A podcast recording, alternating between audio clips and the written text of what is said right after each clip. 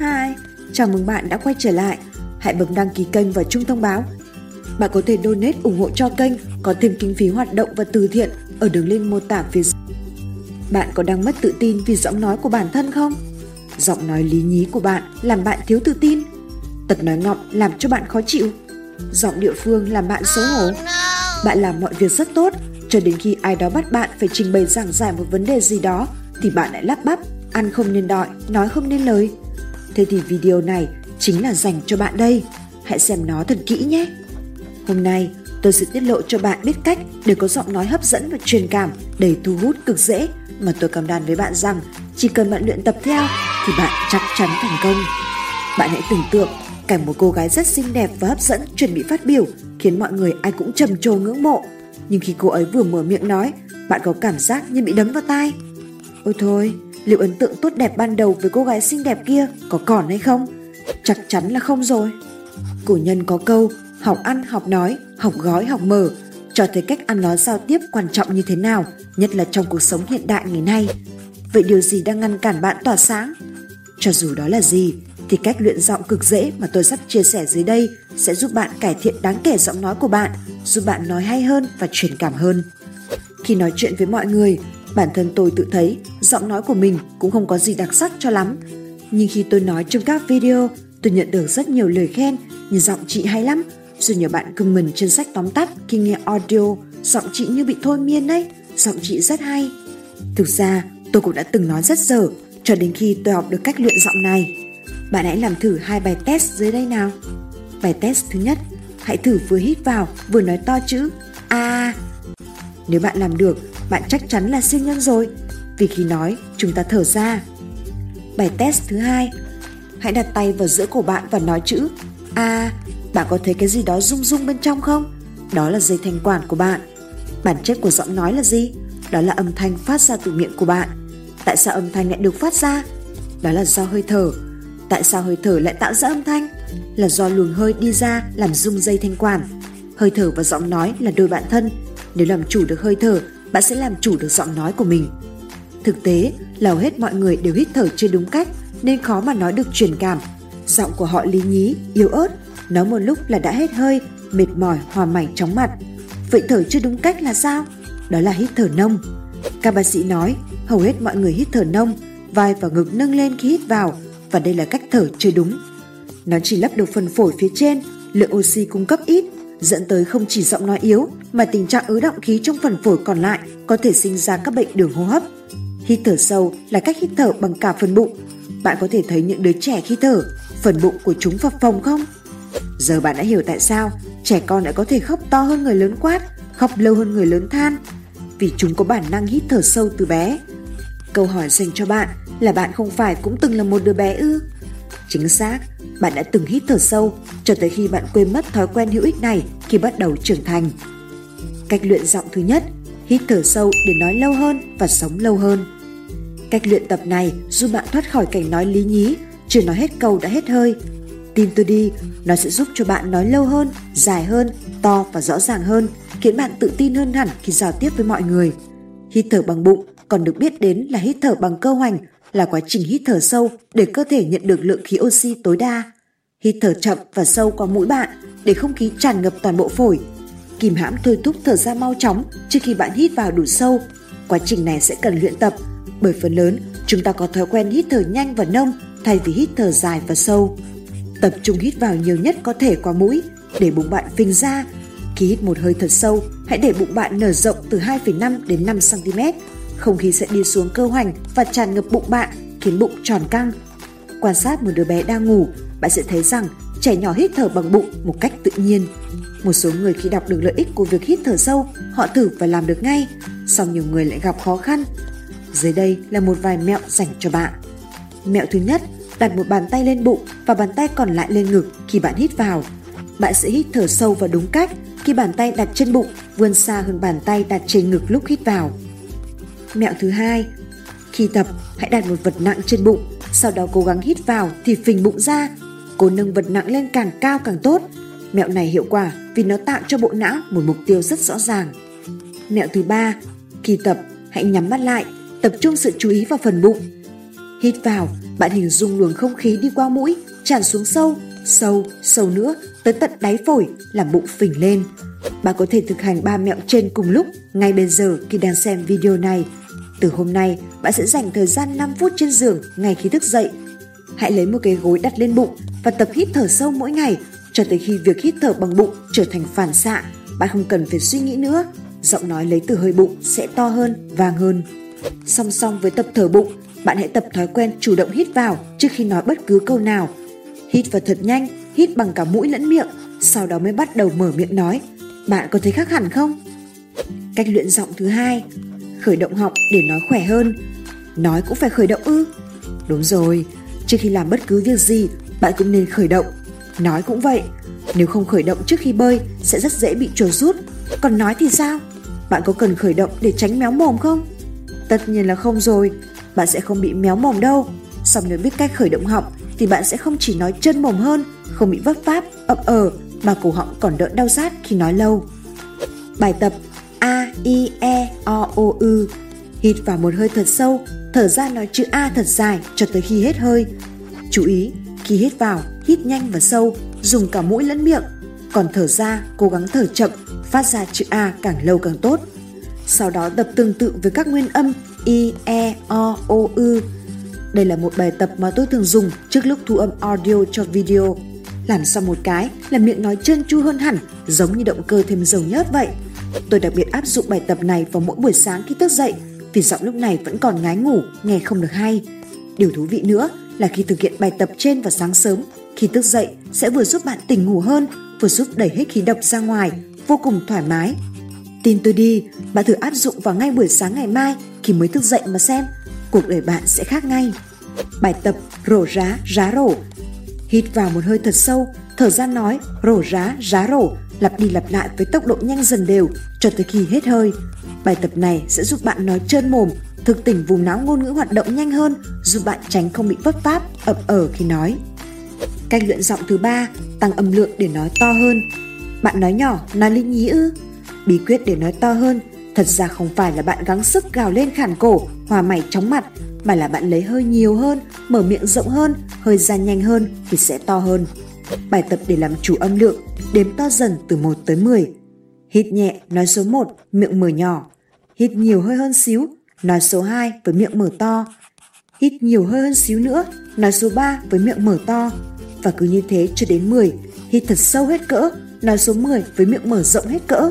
Sau một thời gian luyện tập với các bài tập trên, bạn sẽ rất ngạc nhiên vì thấy giọng nói mình bắt đầu thay đổi.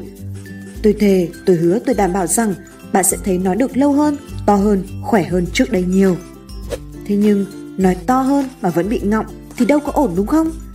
Chắc không ít lần bạn thấy ai đó gặp tình huống giờ khóc giờ cười do nói ngọng hay do nói giọng địa phương gây ra. Bản chất của nói ngọng hay giọng địa phương không xấu. Tuy nhiên, việc nói ngọng hay giọng địa phương khiến cho người nghe khó hiểu, đôi khi là khó chịu hoặc gây ra tình huống hài hước, xấu hổ không nên xảy ra. Nhưng nếu bạn nắm được bí mật này thì bạn không chỉ tự giúp bản thân mà còn chỉ được cho người khác cách luyện giọng. Bí mật đó chính là tròn vành, rõ chữ, giấu má chuẩn.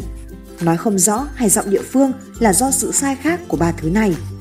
Tròn vành tức là bạn nói chuẩn các nguyên âm. Rõ chữ là bạn phát âm rõ các phụ âm. Dấu má chuẩn là các dấu của bạn đặt đúng với độ cao của nó. Cách luyện giọng thứ tư, nói tròn vành để sửa giọng địa phương. Chắc hẳn là bạn đã từng nghe một số giọng địa phương rồi đúng không? Tôi xin nhắc lại là bản chất của giọng nói địa phương không xấu. Tuy nhiên, việc nói giọng địa phương khiến cho người nghe khó hiểu, đôi khi là khó chịu hoặc gây ra tình huống hài hước, xấu hổ không nên xảy ra mà thôi.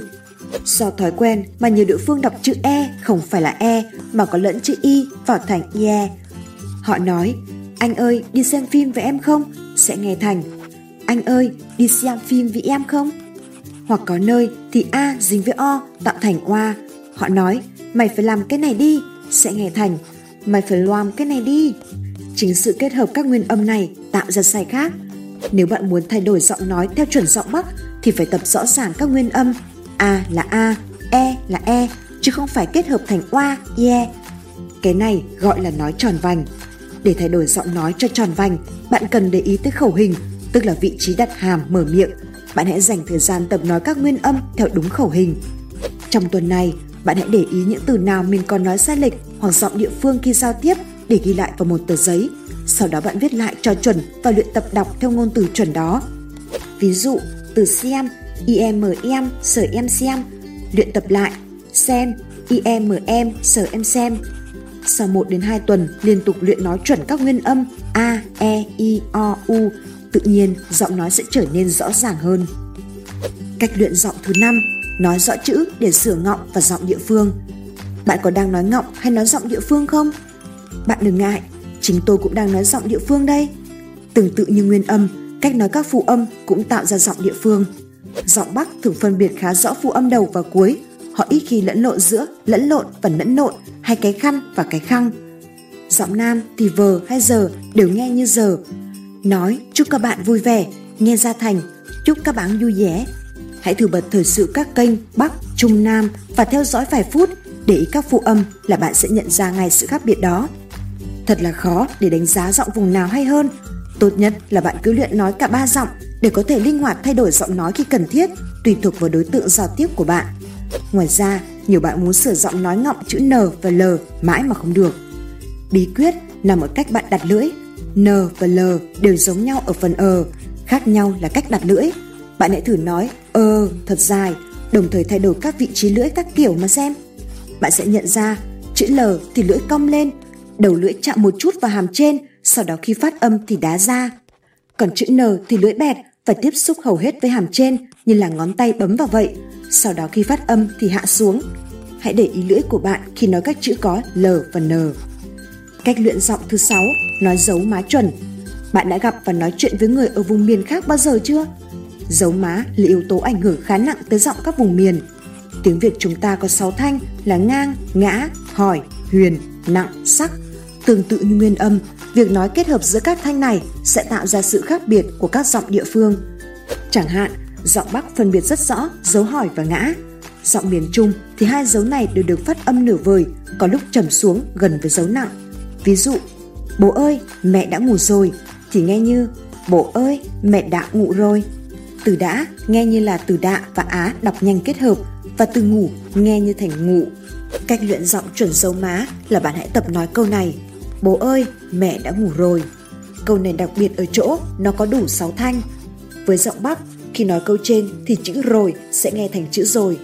Còn giọng Nam, khi nói câu trên thì chữ mẹ sẽ nghe là chữ mẹ Điều quan trọng nhất đó là giọng nói của bạn phù hợp với đối tượng giao tiếp sao cho họ dễ nghe và dễ hiểu. Nếu bạn muốn bắt chước dấu má của vùng nào thì hãy nhớ người vùng đó đọc câu đó như thế nào rồi bạn có thể bắt chước theo. Cách luyện giọng thứ bảy, cách luyện giọng để nói cuốn hút hơn. Bạn có muốn giọng nói của mình cuốn hút và truyền cảm hơn không? Nhiều bạn không gặp khó khăn nói ngọng, nói giọng địa phương, thậm chí nói rất khỏe, có thể nói lâu bao nhiêu tùy thích. Vấn đề là họ nói mà không có ai nghe cả. Giọng nói cuốn hút là gì? Thật ra, để thu hút người nghe, bạn cần hai thứ. Một là nội dung sinh động, hai mới là giọng nói cuốn hút. Để sở hữu hai thứ trên, bạn hãy bấm vào link ở phần mô tả video này và đăng ký khóa học online đã giúp S từ một người nói dở tệ trở thành người được mọi người đánh giá có giọng nói hay và truyền cảm như bạn đang nghe. Đầu tư cho bản thân là khoản đầu tư có lãi nhất. Bạn đã bao giờ nghe câu khéo ăn khéo nói sẽ có được thiên hạ chưa? Tin tôi đi, khóa học này đáng giá từng xu. Nó sẽ giúp bạn ăn nói cuốn hút và truyền cảm. Nhờ đó bạn có thể thay đổi cuộc sống của chính mình. Cách luyện giọng thứ 8, thay đổi tốc độ nói. Theo một nghiên cứu, bộ não có thể tiếp nhận một lượng thông tin khá lớn, tương đương với 800 từ một phút còn tốc độ nói thông thường trong khoảng 90 đến 140 từ một phút. Bây giờ bạn đã hiểu tại sao người ta lại dễ mất tập trung khi nghe giảng rồi chứ?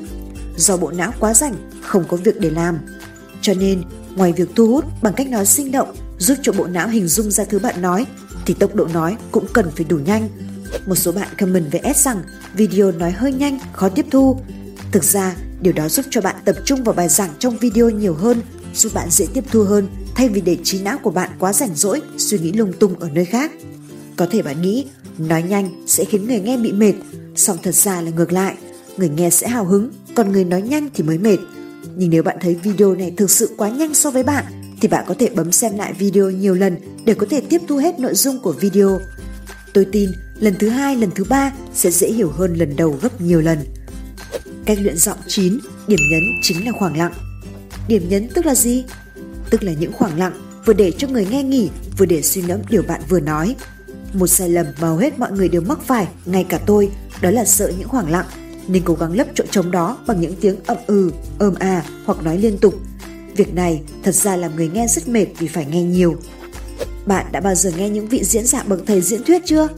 Mình rất ấn tượng với một câu nói của Hồ Chí Minh khi đọc bản tuyên ngôn độc lập. Tôi nói, đồng bào nghe rõ không? Bác đã để lại khoảng lặng là một thứ phép màu vô cùng cần thiết làm rung động hàng triệu trái tim người Việt. Do vậy, bạn hãy tập thói quen sau khi đặt ra một câu hỏi thì chờ một chút, quan sát phản ứng của người nghe rồi mới tiếp tục nói. Bạn sẽ thấy vô cùng khác biệt. Ví dụ, tôi hỏi, bạn đã mua khóa học online của tôi giới thiệu hồi nãy chưa? Sau đó tôi chờ một phút để bạn thực hiện điều đó. Bạn sẽ bấm vào link ở phần mô tả phía dưới video này và đăng ký khóa học bí quyết luyện giọng thần kỳ đó. Và bây giờ tôi mới kết thúc video này. Khi làm như vậy, khán giả không chỉ cảm nhận được sự bình tĩnh, tự tin của bạn mà sự kết nối cũng sẽ tăng lên. Tóm lại, hãy xem lại video này và hãy dành thời gian 5 phút mỗi ngày để luyện tập theo các bài tập cực dễ mà tôi đã hướng dẫn ở trên. Đừng quên quay lại đây comment kết quả bạn đã đạt được sau một tuần để truyền cảm hứng cho những người khác nhé. Chúc bạn sớm có giọng nói hay, truyền cảm đầy thu hút. Hẹn gặp lại trong các video tiếp theo.